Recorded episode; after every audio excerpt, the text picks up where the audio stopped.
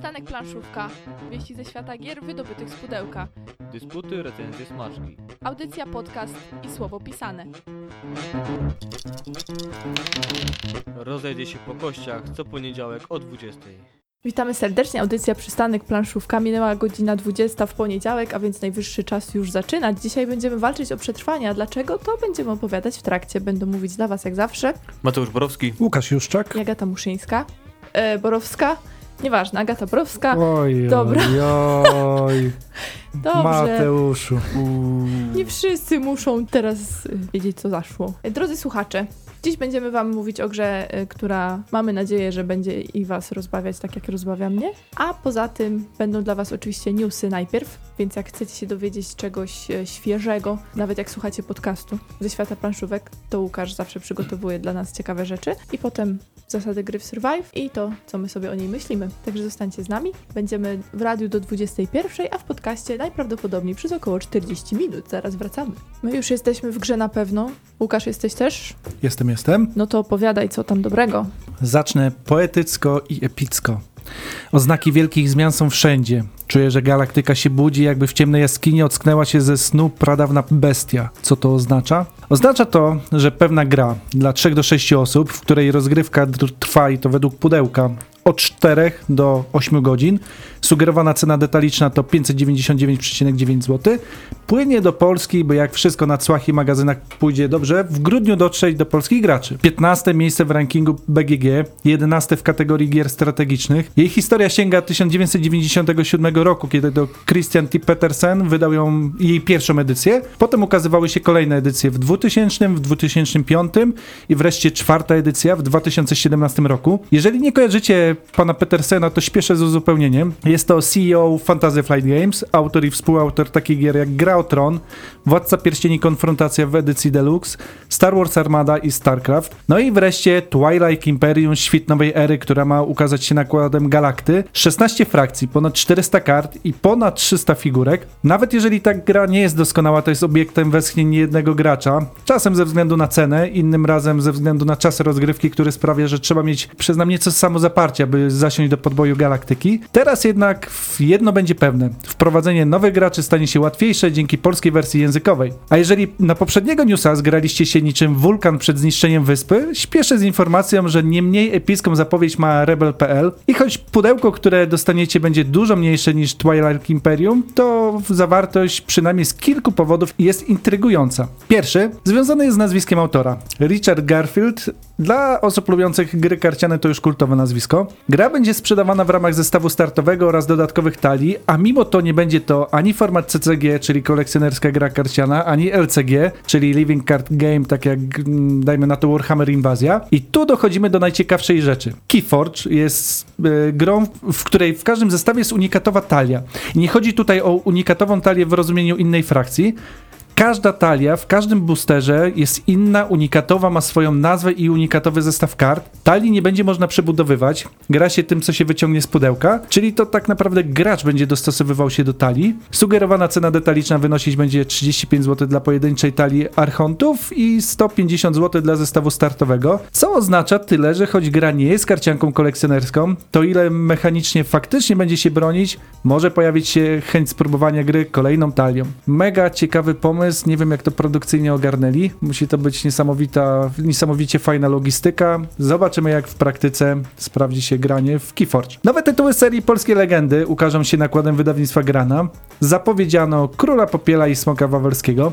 Z kolei portal przyszykował pudełko z niespodziankami dla fanów i gier, tak zwanego loot boxa, czyli pudełko z mini dodatkami do następujących gier. Robinson Crusoe, Artefakty Obcych, Osadnicy Narodziny Imperium, 51 Stan, Neuroshima Hex, Kraj Havok i box wychodzi w limitowanej wersji, tylko 200 egzemplarzy. Same promoski będzie można potem dostać w przyszłym roku, ale ich cena będzie wyższa niż w zestawie.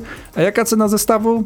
90 zł i w tym wliczone są koszty przesyłki. Jeszcze w tym tygodniu tygodniu wydawnictwo All In Games, o którym ostatnio wspominaliśmy przy okazji zaginionej ekspedycji, wyda kolejną grę. Będzie to Krypt. Lekki tytuł łączący w sobie mechanikę kości kart. Co ciekawe, będzie on dostępny już 24 festiwa- y, 4 listopada na pewnym festiwalu, o którym zaraz jeszcze powiem. A jeszcze w tym miesiącu nawiedzić Polskę mają Leśne Duchy, które zamknęło w pudełkach Fox Games. Ten tytuł przykuł moją uwagę nie tylko ze względu na grafiki, ale także nazwiska autora, Michał Schacht, którego znamy z takich gier jak Coloretto, Zoloretto, Aquaretto, China Mondo i jeszcze parę innych. A pana Szachta już gościliśmy, to znaczy w sensie jego gry na audycji, także można sprawdzić, a myślę, że jeszcze nie jedna zagości. No ta China tak czeka na ogranie u mnie na półce. No Zoloretto było, to fakt, bo już chciałam wymienić, a tutaj już zaliczone. Czekam na Tucanetto. Gra z tukanem na okładce i liczbą pi w tle. Wracamy na ziemię. W sklepów trafiła gra Secret i ona nosi bardzo intrygujący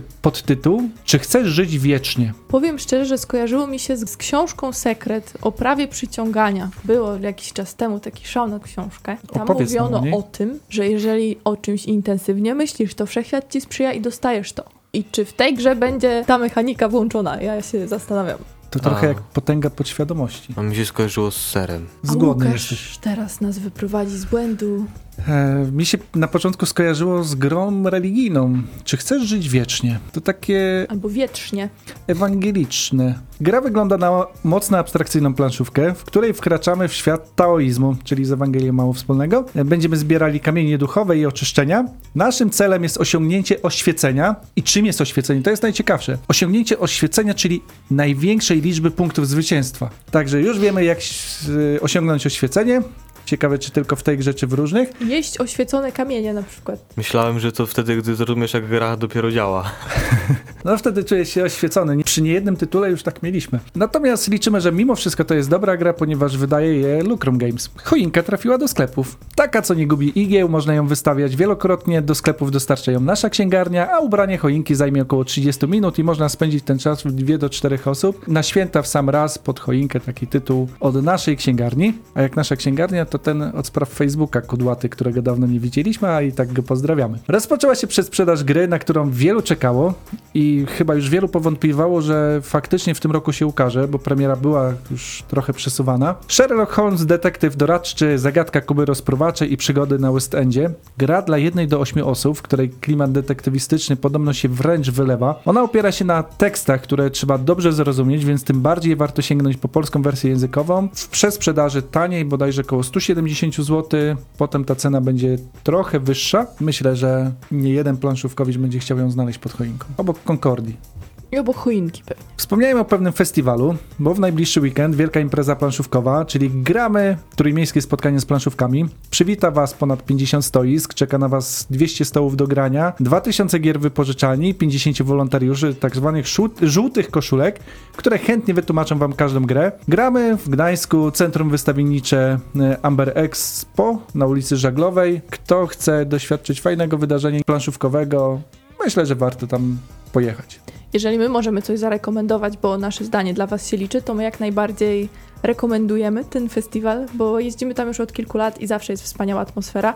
Nie wiemy, czy będziemy w tym roku i bardzo żałujemy, szczerze mówiąc. Może chociaż się postaram na parę godzin wpaść w niedzielę, ale to zawsze są świetne emocje i oprócz tego, że możecie grać w mnóstwo gier, pogadać z wydawcami, to też jest okazja do wysłuchania kilku fajnych prelekcji albo pochodzenia na warsztaty. Przypomnijmy, że ja na przykład w Roll for the Galaxy się zakochałam właśnie na gramy i to chyba już dwa lata temu nawet.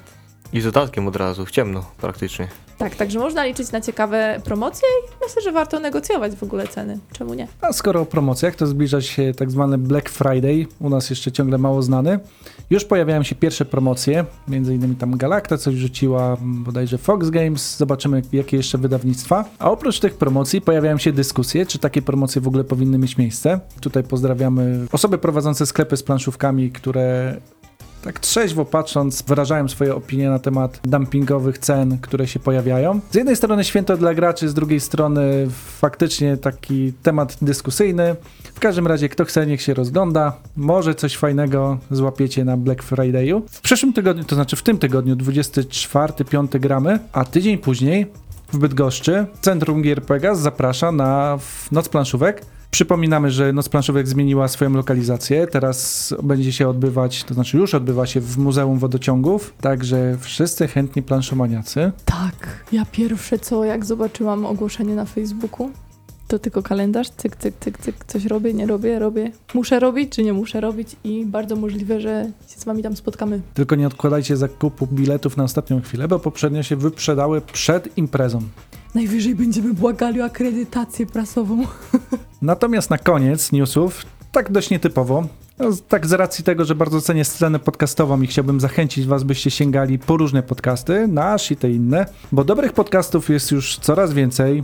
Tutaj wymienię chociażby Gradanie, Dwa Pionki, Gra Warta Świeczki, Dobry, Zły Ostatni, Kto Wygrywa. To tylko niektóre z tych dobrych podcastów, ale dziś chciałbym szczególnie polecić wam Geek Factora i ich wywiad z Krzysztofem Szafrańskim z Rebela, który jest polemiką z materiałem nagranym przez Game Troll TV dotyczącego tego, co się dzieje z polską sceną planszówkową. Bardzo ciekawa i merytoryczna dyskusja, naprawdę warto posłuchać, tym bardziej, że Krzysztof Szafrański opowiada trochę tak od środka o tym, jak e, się rozwija rynek gier, jak się rozwijają rynki gier w innych regionach świata. Kawał dobrego materiału, dość długiego, bo tam ponad półtorej godziny z tego co pamiętam, ale warto. Podcasty i radio mają tą wspaniałą rzecz w sobie, że o ile nie musicie się tak skoncentrować w 100%, to to zawsze może być tło do innych zajęć. Jedyne co muszę dodać to to, że podcast jest skierowany do osób w wieku 16+. I nie bez przyczyny. Uuu, będą wulgaryzmy? No, Magot i Kaczmar nieraz się Ja czasem lubię, to posłucham. Przystanek planszówka. Wieści ze świata gier wydobytych z pudełka. Dysputy, recenzje, smaczki. Audycja, podcast i słowo pisane. Rozejdzie się po kościach co poniedziałek o 20. Słuchacie audycji Przystanek planszówka. Ta muzyka przed była taka delikatna, taka niewskazująca na to, że za chwilę będziemy walczyć, żeby wyjść z oceanu, wypłynąć na kawałek jakiegoś stałego lądu. cisza przed burzą. Widać, Przed- że wulkan wybucha na okładce erupcją. Survive. O właśnie, dobrze powiedziane. Gra autorstwa Juliana Cortlanda Smitha. I mamy przetrwać, co już powiedzieliśmy dzisiaj niejednokrotnie. Kilka słów o zasadach. Wyobraźcie sobie planszę kwadratową w kolorze oceanu, czyli plansza tradycyjna. W każdym rogu tej planszy jest bezpieczna przystań, czyli ląd, a na środku oceanu złożona z heksów wyspa. I na wyspie mamy kafelki i one symbolizują pustynie, lasy oraz góry, które na początku rozgrywki rozkładamy losowo. Każdy z graczy na tej wyspie, a może tych graczy być od dwóch do czterech, stawia swoje miple. I miple pod spodem mają cyfry, które będą nam wskazywać na liczbę punktów, jakie możemy otrzymać, jeśli doprowadzimy bezpiecznie mipla e, z wyspy mm, do brzegu i tym samym ten mipel powiedzmy, że ocaleje. E, Wokół wyspy gracze rozkładają też łódki, które będą pomagały rozbitkom docierać do lądu. No ale o co chodzi? Wyspa sobie spokojnie egzystuje, a my się mamy ewakuować. Tak jest, bo kafelków z terenami będzie nam ubywać. Najpierw będą znikać pustynie, potem lasy, a na końcu góry i to każdy gracz w swoim ruchu będzie decydował, który kafelek tonie pod wodą i ląduje przy nim. Co ważne, jeżeli taki kafelek jest usunięty, no to mipel, który na nim stoi, ląduje w wodzie. Pod każdym z kafelków znajdziemy akcje specjalne. Do wykorzystania będą natychmiast albo do zachowania na później. Gracz w swoim ruchu może kolejno wykorzystać akcję ze wspomnianego przed chwilą zdobytego kafla. I może być to na przykład taxi delfin, jak dzisiaj tak sobie domyślnie to nazwałam, czyli po prostu rozbitek chwyta się delfina i przez ten ocean może trochę e, prędzej popłynąć niż takie tradycyjne przysługujące mu e, tempo przemieszczania się. Może to również być obrona przed rekinem i tak dalej. Potem gracz może przemieścić mipl albo łódkę, którą kontroluje, potem zatapia jeden ląd i na końcu rzuca kością i porusza jedno ze zwierząt morskich, czyli może wykonać cztery akcje. I teraz te zwierzęta morskie wspomniałam, bo nasi rozbitkowie to nie jedyne organizmy, które egzystują w tym środowisku, bo wraz z rozwojem rozgrywki dołączą do nich rekiny, wieloryby i smoki morskie. I rekiny będą zjadać dryfujących po wodzie rozbitków, wieloryby będą zrzucać ich z łódki do wody, ale nie będą ich zjadać, bo nimi gardzą, a smoki morskie będą niszczyć wszystko, co spotkają na wybranym przez gracza polu. Jednym polu tylko. I oczywiście istnieją pewne obostrzenia, które mówią o tym, o ile można przemieszczać e, znaczniki zwierząt, ale są też akcje pod kafelkami, które pomagają te zasady ominąć i tutaj też jest taki smaczek. Pod jednym z kafli wskazujących na góry będzie wulkan i jego odsłonięcie sprawia, że gra się natychmiastowo kończy i jest czas na podliczanie punktów. Tradycyjnie, kto zdobędzie najwięcej punktów, wygrywa. Gra trwa około 45 minut, 8 plus, czyli z 8-letnimi graczami powinniśmy już móc grać. I to w zasadzie tyle. I co, jest wybuchowo? Na końcu jest, jak odkryjemy wulkan. Ale jest też wybuchowo i często ten wybuch jest wybuchem śmiechu, gdyż dużo ginie tam rozbitków. Naszych, nie naszych, jakikolwiek, czy giną nasi, czy nie nasi, tak samo się śmiejemy. Ta gra powoduje, że niekoniecznie przyjmujemy się naszą wygraną tak naprawdę. Tak, więc zaczęliśmy od emocji i w sumie pewnie wyczuliście to już na samym początku, że jednak e, te emocje żywimy pozytywne. Przynajmniej na razie macie dwa pozytywne głosy. Łukasz się zaraz wypowie. Ciekawe, czy będzie kontra, czy nie będzie kontry tym razem, albo będzie nas podpuszczał jak podczas ostatniej audycji. Już teraz jesteśmy wyczuleni. E, ale tak, emocje to jest coś, co na pewno w tej grze będzie wam towarzyszyć. Znaczy na pewno. No, 80% obstawia. I też nie będą to zawsze emocje pozytywne, no bo mimo, że my zapowiadamy, że się śmiejemy z tego i bawi nas to, co się dzieje na planszy, to może być tak, że faktycznie komuś taki rodzaj e, humoru może się nie spodobać, ale o tym za chwilę. Clue tej gry jest to, że zatapiamy tereny, że wstawiamy zwierzęta i zawsze robimy to na obszarach, w których no nie my stoimy przecież, tak? My chcemy dopłynąć do tej wyspy, czyli robimy innym podgórkę. Ale chciałabym wyjść od innej jeszcze sytuacji, bo jak Łukaszowi kiedyś opowiadaliśmy o tej grze ja zaczęłam tłumaczyć zasady, to Łukasz mówi, no nie, memory. To prawda. Trzeba pamiętać numerki i warto pamiętać numerki i można potem żałować tego, że się pamięta numerki, kiedy się straci te najlepsze. Kiedy na przykład wsadzisz trzy najlepsze numerki na jedną łódkę. Ja dopiero dzisiaj, szczerze mówiąc, jak tak sobie myślałam o tych różnych strategiach, powiedzmy w cudzysłowie, survive, stwierdziłam, że no nie zawsze jest to dobre jednak wrzucić na jedną łódkę trzy swoje miple, czego dowodem jest to, jak ostatnio jakiś dziki morski smok mi wszedł na pole nasłany przez innego gracza po mojej lewej. Przez magiczne taksi, gdyż taki smok może nagle zanurzyć się gdzieś wokół tej wyspy i wypłynąć w nieoczekiwanym momencie, w nieoczekiwanym polu, nieoczekiwanym przez gracza, który zostanie zaatakowany właśnie. To jest tak, że te smoki, które są najgroźniejsze, bo tak de facto sprzątają wszystko, co tam na tym kafelku jest, e, to one są rozłożone tak, że jest jeden na środku i po jednym potem w każdym e, rogu planszy. I one w zasadzie mogą się tylko o jeden poruszać. Więc to tylko jest takie zagrożenie dalekie, ale potem jest ten kafel magiczny, który mówi smoku, płyń, dzieci tam się podoba.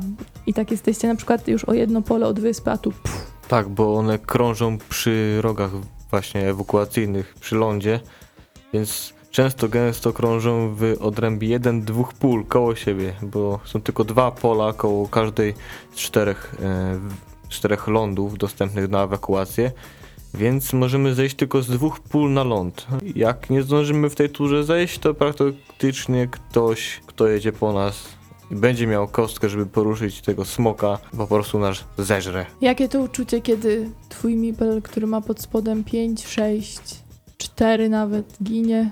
Lepiej nie pamiętać. No potem też się nie sprawdza, jak one giną. Nie można patrzeć. Też nie równoznaczne z tym, że najwięcej naszych dotarło do brzegu, bo to mogą być jedynki, a ktoś ma piątkę i szóstkę tylko i ma 11 i nagle zwyciężył. Takie ciekawe rozwiązanie moim zdaniem. Jak na 30-letnią grę? Całkiem okej. 30-letnią. Tak, odmłodziła się Ponad. trochę. Ponad 30-letnią. 82 rok. Nawet mnie, który jestem najstarszy w tym studio, nie było jeszcze wtedy na świecie. Także to jest taki totalny starość. Najstarsza gra, o jakiej mówimy pewnie. O Rumikubie kiedyś chyba mówiliśmy na audycji. On Mhm. będzie z 70 któregoś, z tego co pamiętam. Fajnie, no, gra nam się trochę wpisuje w to, co, o czym wam często mówimy, żeby jednak te planszówki odświeżać, żeby szukać jakichś tytułów, niekoniecznie tych nowych, tylko też takich, które może już są miliony razy przegrane, ale przez innych graczy, a wy na przykład jeszcze e, nie graliście. No ona się cały czas broni moim zdaniem. No właśnie. Ale jara. Czy to jest nowoczesna gra planszowa? No jest nowoczesna. No jaka jest definicja nowoczesnej gry planszowej? Apka.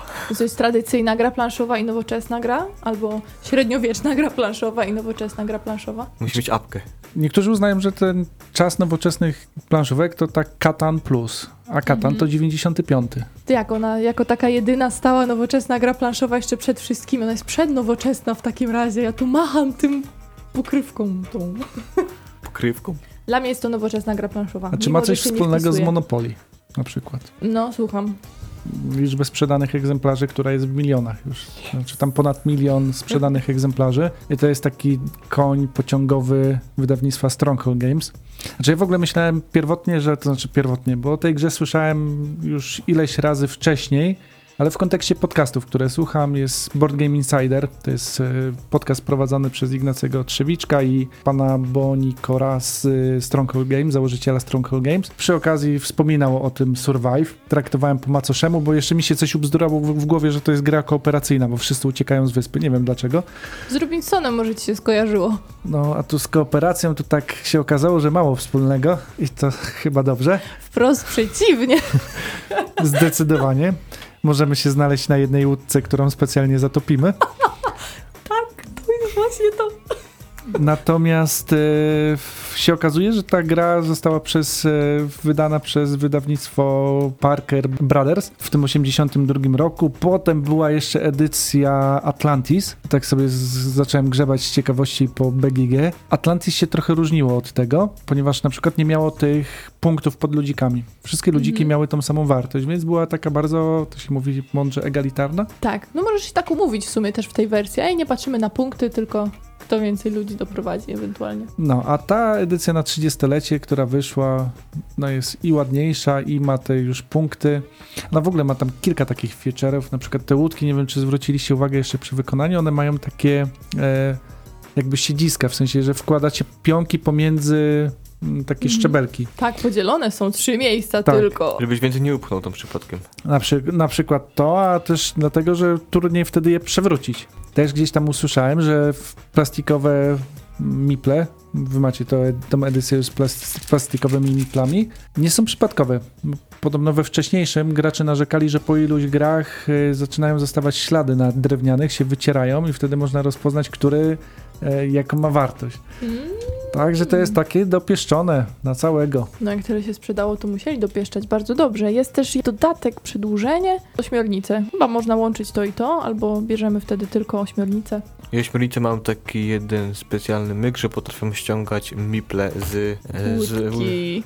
Z, i z lądu. Powiedzmy, pojawi się wieloryb koło naszej wyspy i nam stoi tam mipel i może ta ośmiornica zarzucić maskę i Od razu wtedy zjada. Także jest też jakieś urozmaicenie, jak komuś się już znudzą zwykłe wieloryby. Jest też Survive w kosmosie. O, to też dobre rozwinięcie. Jakoś mnie to nie zaskakuje. Pewnie gdzieś tam przy Marsie, co? Ja nawet nie wiem. Znaczy w ogóle tak byłem ciekaw autora i się okazuje, że ten autor wcale dużo gier nie zrobił.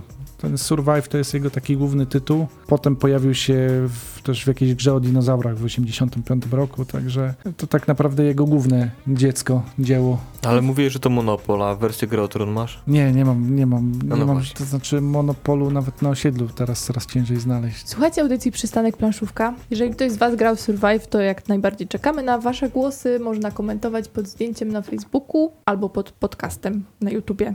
Dajcie znać. Audycja Przystanek Planszówka. Maciej pisze, że gra tak jak wspomnieliśmy czasami, czyli że jeden mipl równa się jeden punkt i spoko. Ja oficjalnie tutaj na łamach radia chciałabym podziękować Maciejowi za ten pierwszy wieczór w piwnicy, kiedy pokazał tą grę i kiedy zrobił mi głowę całkiem. Dziękuję. Odezwał się jeszcze do nas ktoś, kto robi piękne zdjęcia i chcielibyśmy powiedzieć tutaj approved. Potwierdzamy Board Game Shot. Bardzo fajny fanpage na Facebooku. Mega dobre zdjęcia. Zresztą można posłuchać e, też podcastu, który przygotował Tomek Międzik, e, ex-Look Room Games. Czekamy na zdjęcia. I ciekawe, czy tak dobre zdjęcia zrobiłby też ludziom, którzy mają radiową urodę. Nie podpuszczam, ale może kiedyś się spotkamy i nam zrobi.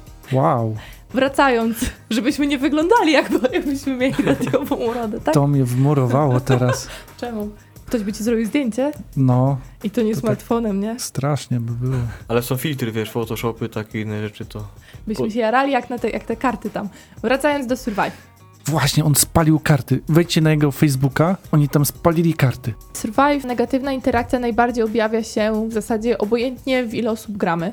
Oczywiście jak gramy w dwie osoby, to tak jest, że dwie osoby grają po dw- dwa kolory mają, więc y, no ja bym grała niebieskimi i żółtymi, Mati tam czerwonymi, zielonymi na przykład i po prostu się tam nawzajem upychamy. No jest to jakieś rozwiązanie, będzie ta gra chodzić, spoko.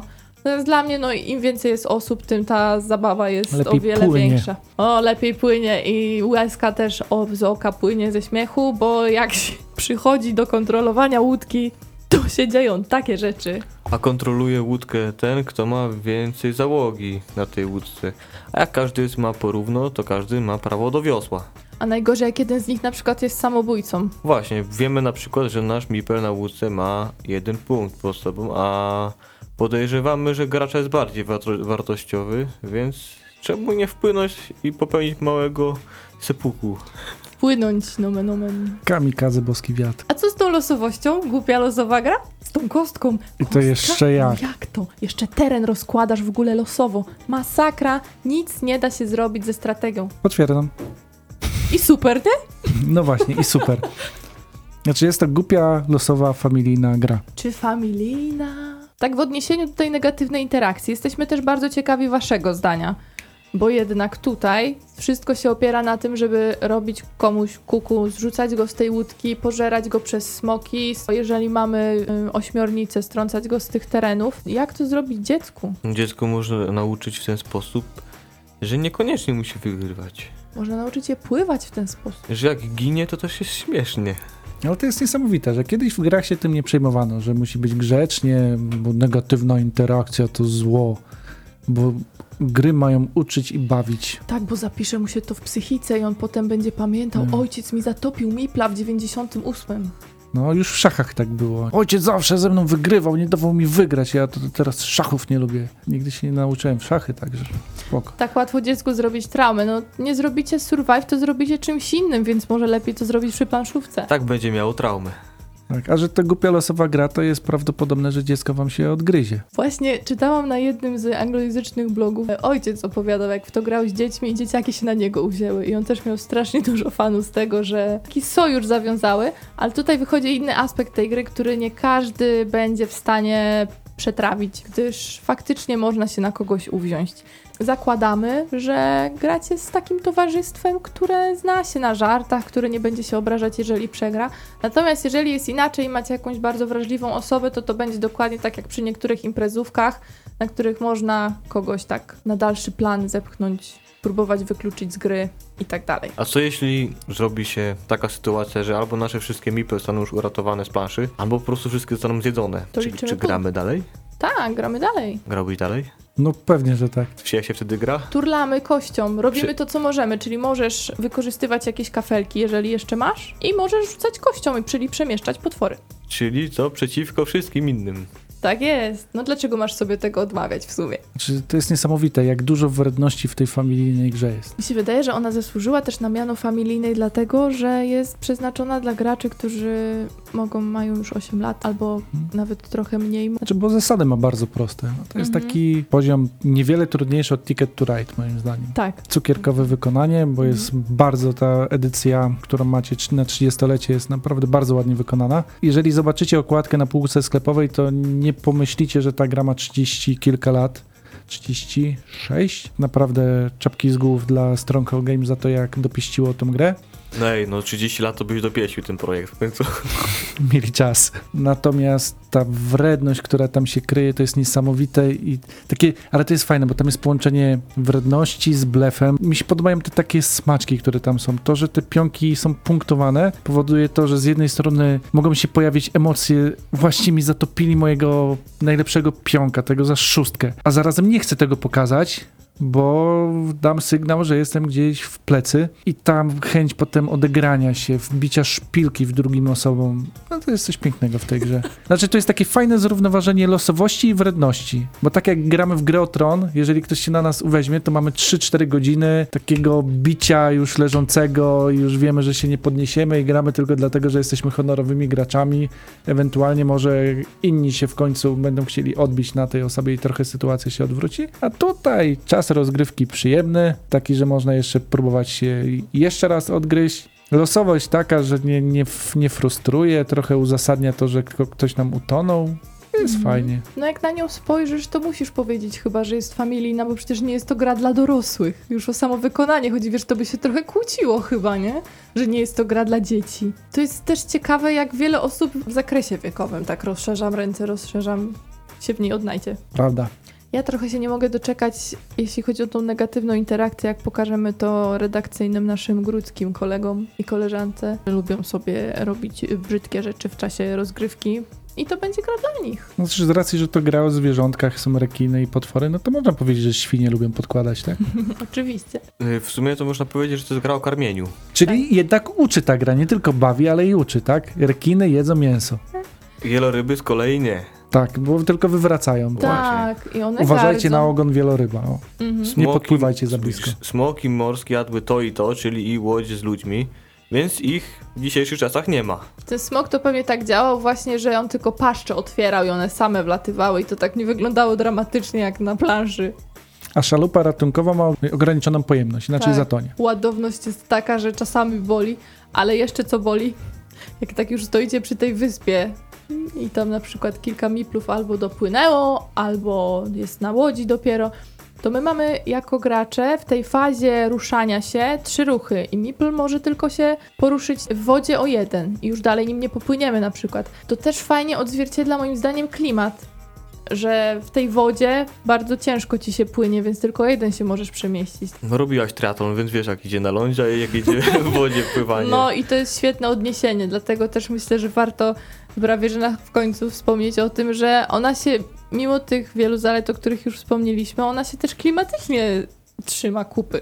Jeżeli chodzi o klimat, to dzisiaj mi weszło takie bardzo dziwne skojarzenie z tym grą, ale szukałem takiego odniesienia filmowego. Nie wiem w sumie dlaczego. Nie, właśnie nie Szczęki.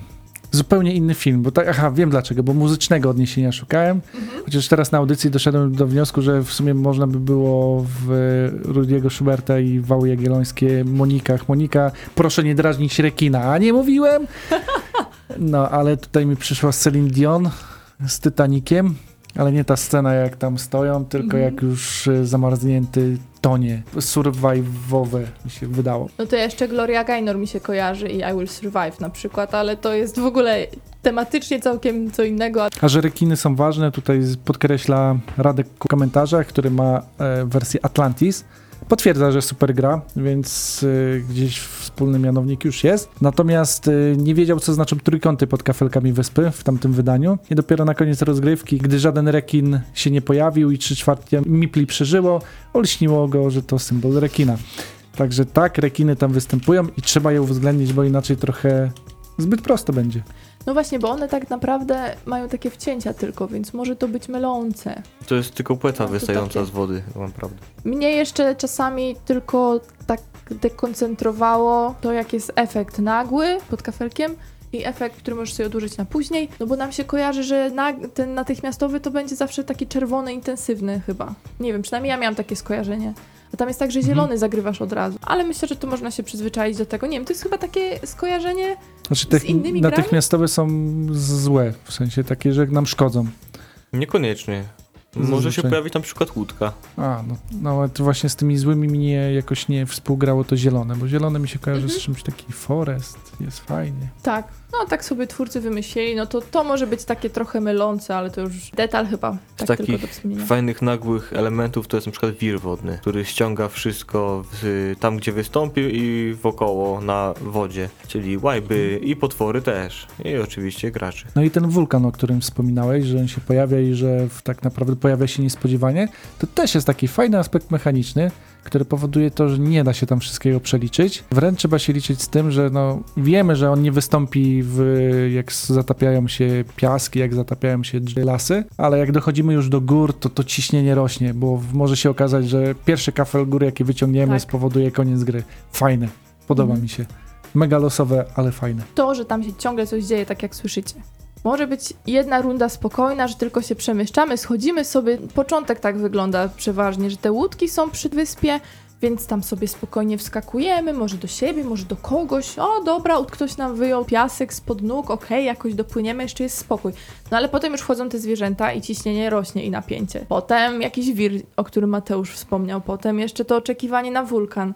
E, Smok się morski przemieszcza, nie wiesz co wyciągniesz pod tym kafelkiem i to właśnie sprawia, że co chwilę coś się dzieje, więc my jesteśmy po prostu nie że bombardowani, ale cały czas utrzymujemy e, uwagę. Mi się też czasami zdarza odpłynąć gdzieś przy grze, jak ktoś e, ma na przykład jakoś długo się zastanawia albo coś, szczególnie jak to jest takie mózgożerne euro, a tutaj mam tak, że faktycznie jestem cały czas skoncentrowana, bo też takie ciągle pozytywne jakieś bodźce dostaję, mimo że one nie zawsze są pozytywne dla moich rozbitków. Tak, no odwróci się na chwilę, potem z, po- z powrotem spojrzysz na planszę i nagle się okazuje, że twój przyszły ruch nie ma w ogóle już znaczenia, gdyż zostało zżarte.